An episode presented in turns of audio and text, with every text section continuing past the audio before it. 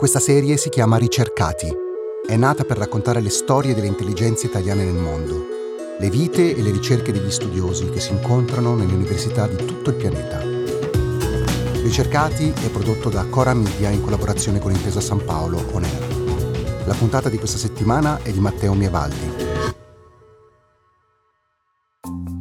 Il ricercato di oggi si chiama Nicola Camilleri e lavora a New York, all'Italian Academy della Columbia University. Benvenuto Nicola e grazie per essere con noi ricercati. Grazie mille Matteo, io mi chiamo Nicola Camilleri, ho 39 anni ora e sono originario di Benevento. Ho studiato in prima battuta a Napoli, alla Università Federico II, poi durante la laurea specialistica mi sono trasferito a Berlino con una borsa del programma di scambio Erasmus e quelli che dovevano essere sei mesi, o meglio poi sono diventati nove e poi sono diventati dodici e quindi come dire il mio percorso è stato molto segnato da queste due città, cioè da Napoli all'inizio e poi da Berlino dove ho non solo studiato per un anno storia, storia contemporanea, ma ho anche poi eh, approfondito, ho continuato a studiare, approfondito oh, il tema diciamo, della mia tesi di laurea, la storia della cittadinanza, la storia del colonialismo europeo, soprattutto il colonialismo italiano e tedesco in comparazione. Quindi nel contesto diciamo, di questi studi dottorali poi ho avuto la possibilità di fare un, delle esperienze di ricerca anche in uh, alcuni paesi africani, sono stato in Eritrea, sono stato in Tanzania, poi sono stato in Etiopia, Etiopia.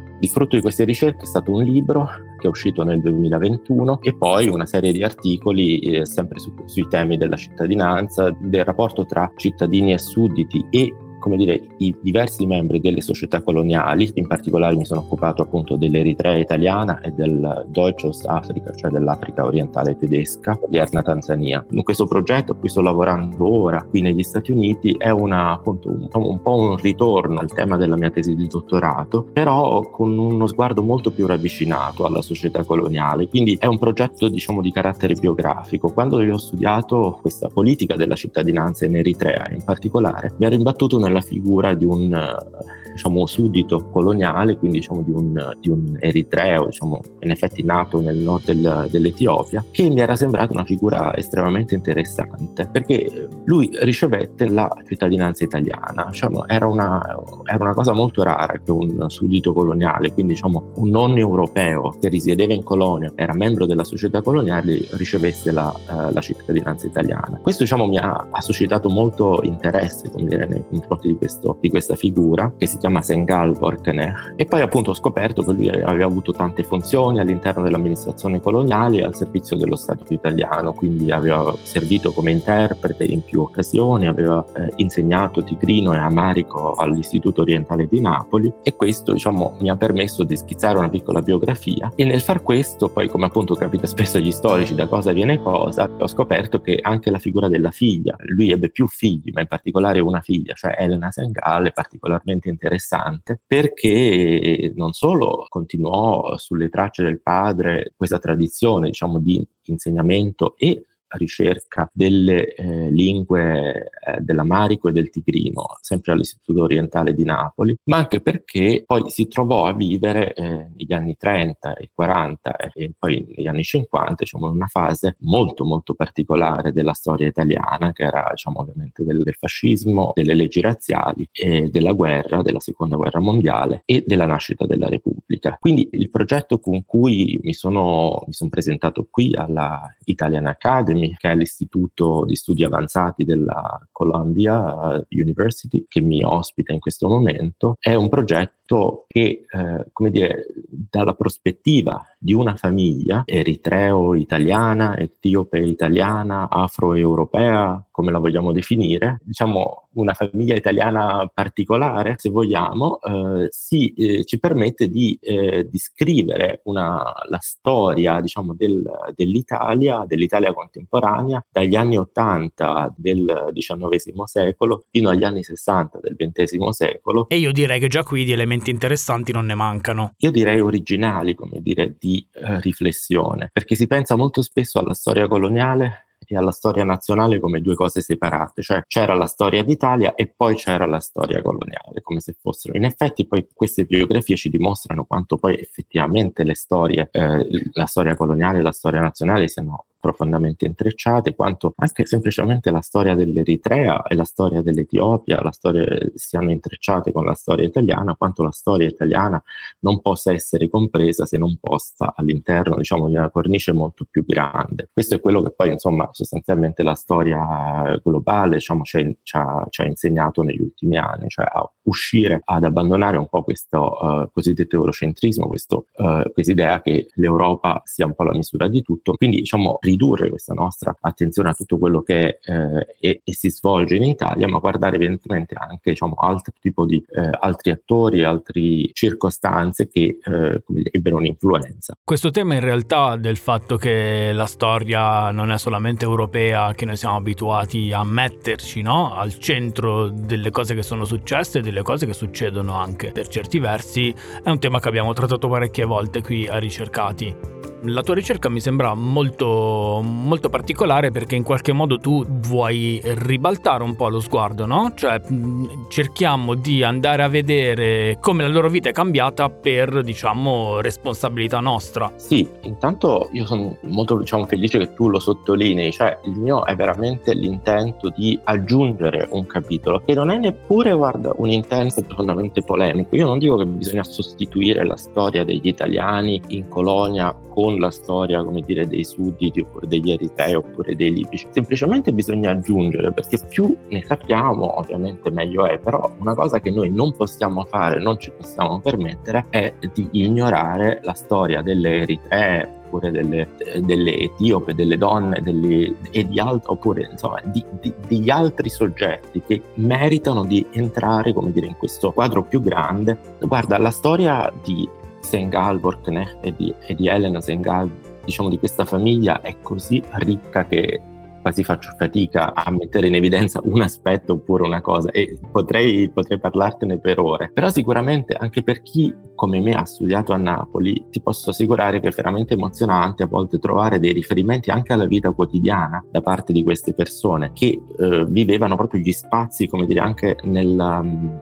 diciamo vanità della, della, di, una città, di una città molto, molto viva e anche molto interessante da un punto di vista come dire, di proiezione sul mondo mediterraneo, sul mondo altro, una città di porto molto importante come è noto. Quindi come dire, per esempio mi ricordo una lettera in cui eh, Sengal eh, lamentava al direttore dell'Istituto Orientale il freddo che sentiva nella città. Può sembrare una, magari una nota un po' così divertente, però in effetti è molto interessante anche questa dimensione di che cosa può aver significato per una persona di origine africana, per un eritreo eh, etiope, insomma, trasferirsi e vivere a Napoli. Il fatto lamentare determinate condizioni di lavoro, cioè cercare di migliorare la propria condizione sociale, cosa che appunto posso, diciamo, di cui mi sono, ho avuto contezza leggendo alcuni documenti, alcune lettere private che ho trovato in archivio, è molto interessante perché appunto ti dà, come la, la misura di che cosa eh, provavano persone che eh, venivano in Italia e, e, e, si trovavano a confrontarsi con questi, diciamo, con un mondo che era molto diverso da loro. Quindi non solo, gli, anche, certamente gli italiani andavano in eredità e scrivevano tantissime memorie, eccetera. Però sarebbe interessante anche capire una persona come lui che, che arriva in Italia che cosa ha da dire sull'Italia, sul contesto in cui si trova a vivere tu hai fatto riferimento a uh, delle lettere private e degli archivi. Ci puoi aprire un po' la tua cassetta degli attrezzi, cioè come si svolge il lavoro di un ricercatore come te che fa questo tipo di ricerca? Cioè dove si va? Guarda, um, una delle prime, dei primi accenni alla vita di. Galvor Knecht l'ho trovato in una lettera in cui si parlava di una sua naturalizzazione, di una sua richiesta di naturalizzazione. Da lì, come un po' dicevo, le, le, le ricerche vengono un po' alla volta, come dire, si sviluppano. Allora mi sono messo appunto uh, sui suoi passi. Nel momento in cui ho scoperto che eh, lui inse- aveva insegnato per un periodo all'Istituto Orientale, ho cercato il contatto con dei colleghi, con delle colleghe che lavorano all'Orientale per accedere all'archivio del personale, archivio storico del personale del, dell'Istituto Orientale e lì ho trovato un faldone molto ricco di documenti, anche mol- di molte lettere di stato di carriera, eccetera, eh, proprio di, di Senkal Borkene. Eh, e poi ho ampliato la ricerca anche allo, all'archivio appunto del Ministero degli Esteri e conto di eh, continuare a fare ricerca perché poi diciamo, il bello e un po' anche il brutto dire, del nostro lavoro è che eh, non si finisce mai, quindi come dire eh, cioè, bisognerebbe continuare sempre ad andare in archivio, il mio sogno è anche quello di tornare, di tornare in Eritrea, in Etiopia, per magari andare a ficcare il naso anche lì in qualche in biblioteca, in qualche archivio sono stato anche eh, particolarmente fortunato perché sono mm, entrato in contatto con, in particolare con una discendente di eh, questa famiglia che adesso posso anche definire diciamo un'amica che molto gentilmente e molto generosamente mi ha messo a disposizione alcuni documenti personali eh, soprattutto relativi alla figlia di, di, di Sengal Borkner, Elena Sengal che ecco è un caso fortunato perché effettivamente significa avere proprio eh, una, mm, diciamo, accesso a una a un tipo di scrittura privata è molto diversa. Cioè, se scrivi una lettera a un amico, scrivi, adott- ah, diciamo, noi oggi lettere non ne scriviamo più, però scriviamo prevalentemente mail. Però, diciamo, possiamo immaginare che la lettera che si scrive a un amico, che si scriveva a un amico o a un'amica, era ovviamente una lettera di altro tipo rispetto a una lettera che si scriveva al direttore di dipartimento oppure al proprio capo. Quindi, come dire, sono entrambi documenti interessanti, però, come dire, avere, disporre dell'una come dell'altra è una ricchezza, insomma, che non si ha tutti i giorni giorni, come dire. Ecco. No, esatto, mi sembra che questa sia stata proprio una fortuna nella fortuna e ovviamente sono dei pezzi un po' di puzzle, cioè più documenti hai anche di registro diverso, provenienza diversa, ovviamente vanno a concorrere nella composizione finale di raccontare una vita che era molto, è molto lontana da noi in questo momento e invece si può riportare alla luce in qualche modo. Certo, poi è molto difficile, voglio dire, avere i documenti non è tutto, come dire, avere i documenti è ovviamente una gran parte, è una parte importante, cioè raccogliere i documenti e riuscire ad avere molti dati su per esempio su queste due biografie è, è, una, è, è, molto, molto, bello ed è molto importante, però eh, ovviamente il lavoro dello storico, della storica, consiste anche poi nel sapere elaborare questi documenti, nel metterli in relazione a tutta una serie di altri eventi politici, sociali che, eh, all'interno dei quali questi, questi, dati devono essere messi, altrimenti non significano nulla. Dire che questa, cioè Elena Sengal si laurea all'Università di Napoli negli anni 30 è un dato che resta così se non si spiega che in quegli anni magari una donna non bianca era assolutamente rara in un contesto come quello italiano dell'Italia fascista. Quindi diciamo è questo quello che intendo quando dico che bisogna poi eh, fare un'opera di contestualizzazione molto accurata e questo va eh, ovviamente appunto appunto tenuto in considerazione. Comunque sono ovviamente molto curioso io stesso di vedere dove la ricerca mi porterà. Beh certo, certo, cioè, beh, questo è anche il bello, no? nel senso che uno inizia a ricercare e non sa quando finisce, non sa, e non sa cosa trova alla fine e soprattutto deve trovare la forza lui di dire basta. Sì, questo è vero, cioè c'è un dato anche di concretezza di cui bisogna tenere conto, cioè a un certo punto è bello immergersi negli archivi, è bello immergersi nella ricerca, però è anche vero che la scrittura è molto impegnata, la scrittura diciamo accademica, accademica, la scrittura scientifica è molto impegnativa, quindi prevede dei tempi lunghi e eh, il risultato però deve essere comunque, come dire, all'orizzonte.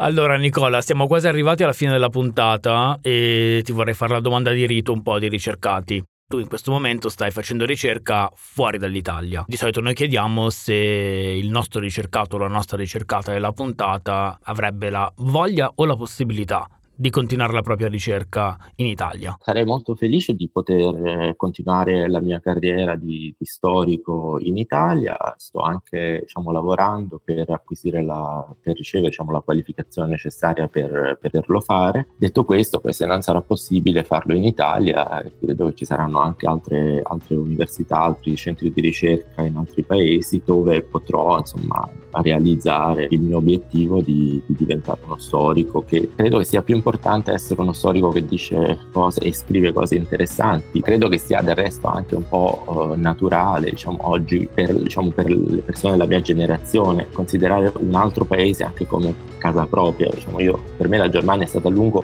il mio paese quando sono tornato, cioè quando sono andato a lavorare in Italia, uh, è stata quasi un'esperienza all'estero andare a vivere, andare a, vivere a Mosca, perché era così tanto tempo che stavo in Germania che così. Quindi diciamo, è, appunto l'estero è sempre anche una una questione di prospettiva, che cosa è l'essere per tutta l'Italia. Vedremo che cosa, cosa ci, mi porterà il futuro. Senti, ti auguro il meglio per la tua ricerca e ti auguro anche di poter rientrare a casa, che sia Italia o che sia qualche altro posto che ormai puoi chiamare casa. Grazie infinite Nicola, a presto. Grazie a te, ciao.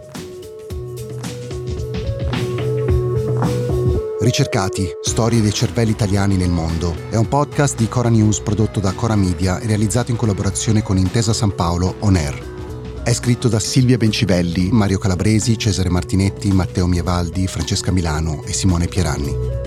La cura editoriale è di Francesca Milano. La post-produzione e il montaggio sono di Lucrezia Marcelli. La fonica di studio è Lucrezia Marcelli. La producer è Monica De Benedictis.